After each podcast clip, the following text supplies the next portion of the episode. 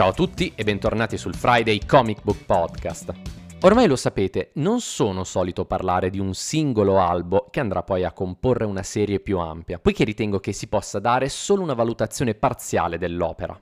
Ovviamente ci sono delle eccezioni, dai one shot ai volumi antologici, fino a storie che, pur facenti parte di un disegno più grande, possono essere fruibili anche in maniera a sé stante. E il primo numero di Wonder Woman Historia rientra in questa casistica. Uno dei titoli Black Label più attesi fin dal suo annuncio, il primo numero dedicato all'universo dell'Amazzoni di Marston, realizzato da Kelly Sue DeConnick e Phil Jimenez, ha conquistato pubblico e critica per la sua ambizione e per la meravigliosità delle sue pagine, tanto da vincere ben due Eisner Awards per Best Single Issue e quello per Best Artist durante la cerimonia di premiazione degli Eisner tenutasi al San Diego Comic Con del 2022.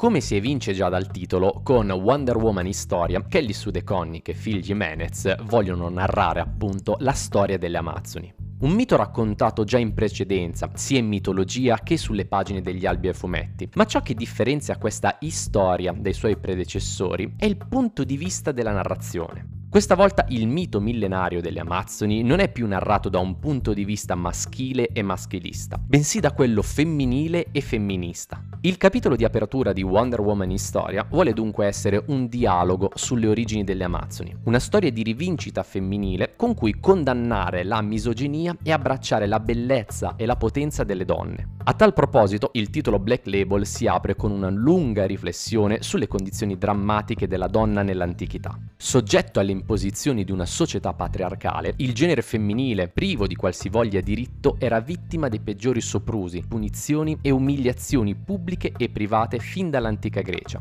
Una disparità che a distanza di secoli attanaglia e logora ancora la società attuale e sulla quale l'aspra critica dei due autori non tarda ad arrivare. Da questa esplicita critica parte dunque il grido di rivalsa di Wonder Woman in storia, un moto rivoluzionario nato dalla frustrazione delle divinità femminili del Pantheon greco, al cui vertice troviamo Era. Dopo la vana protesta davanti al marito Zeus e a tutto l'Olimpo, Era, assieme a Estia, Atena, Artemide e a tutte le altre dee, decidono di sovvertire questa egemonia maschile dando vita ad una stirpe di donne che non avrà nulla da spartire con l'uomo. In un susseguirsi di tavole mozzafiato, in storia vedremo la nascita delle prime Amazzoni, delle loro tribù e dei loro costumi, fino ad arrivare all'introduzione di Ippolita, futura regina delle Amazzoni e madre di Diana di Temiscira.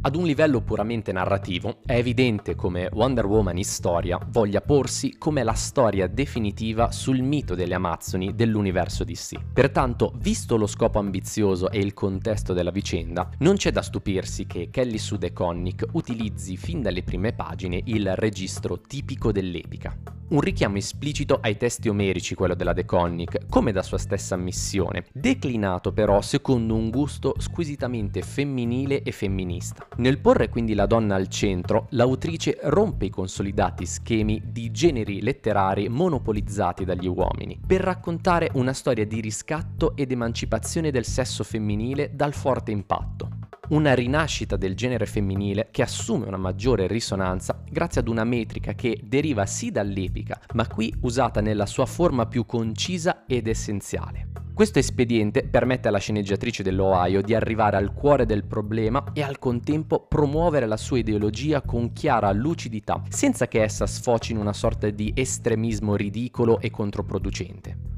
Durante la lettura di storia si è quindi pervasi da un costante senso di rabbia, alimentato dalla frustrazione femminile dovuta da anni di soprusi e ingiustizie nei loro confronti. In questo scenario le divinità greche divengono il mezzo con cui veicolare e rappresentare quest'ira fino alla sua esplosione, che anziché portare distruzione vira nella direzione opposta. La collera delle divinità greche e di quindi tutte le donne non si scaglia contro l'uomo per alimentare un'eterna spirale di odio e conflitto, ma converge invece in un atto di creazione, se in precedenza la nascita della stirpe amazzone affondava le sue radici in una concessione divina favorita da Zeus, ora la genesi delle Amazzoni diviene un atto di amore puro, patrocinato dalle donne per salvaguardare il futuro del loro genere.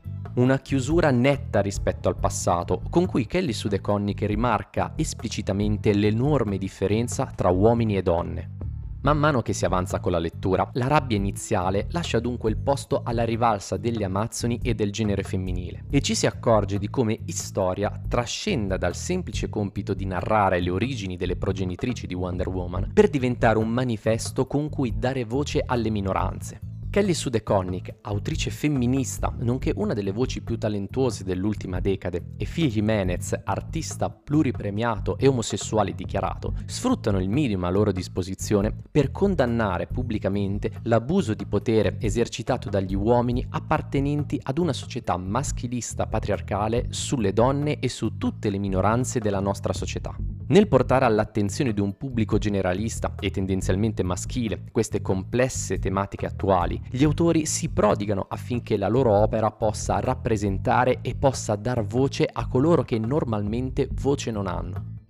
A far la parte del leone sono però le splendide matite di Phil Jimenez, esaltate dalla sceneggiatura della De Connick, la quale non si dilunga in dialoghi o didascalie prolisse che potrebbero oscurare lo spettacolo di queste pagine. Faccio davvero fatica a trovare le parole per definire la meraviglia che si prova nello sfogliare quest'albo, ma posso affermare senza timore che su Wonder Woman Historia l'artista californiano realizza la miglior prova della sua carriera. Più di tre anni di lavoro che prendono forma in un simposio di colori e geometrie che arrivano direttamente dalla mitologia greca. Il tratto di Jimenez, debitore dell'estetica magniloquente del compianto George Perez, sulle pagine di storia matura in qualcosa di molto più articolato se paragonato alla sua produzione precedente. La chiarezza delle linee, le anatomie impeccabili e la minuziosità quasi maniacale riposta nei dettagli sorprendono pagina dopo pagina per un impatto visivo senza precedenti. Una sensazione di stupore e meraviglia che poggia le sue basi su un meticoloso lavoro di ricerca e documentazione iconografica, dal quale Phil Jimenez ha ricostruito l'estetica, l'atmosfera e l'arte della Grecia antica e dal quale ha plasmato il design dell'intero Pantheon greco. Le divinità greche dell'artista premio Esner sono semplicemente sublimi, un trionfo di immacolata bellezza che sintetizza tradizione, glamour e onnipotenza.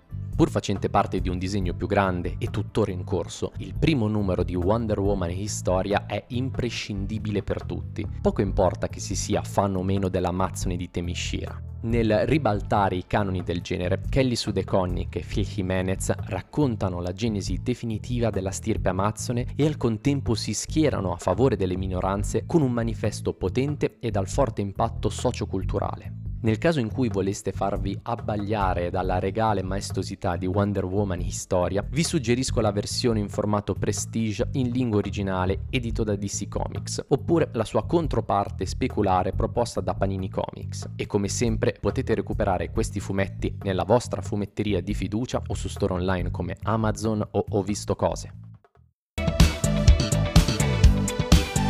E anche questa volta siamo giunti al termine della puntata, però prima di lasciarvi vi ringrazio per l'ascolto. Come sempre se la puntata vi è piaciuta consigliate il podcast ad un vostro amico e non dimenticate di seguirmi sui miei social, dei quali trovate i link in descrizione per contenuti esclusivi e restare sempre aggiornati sull'uscita dei nuovi episodi.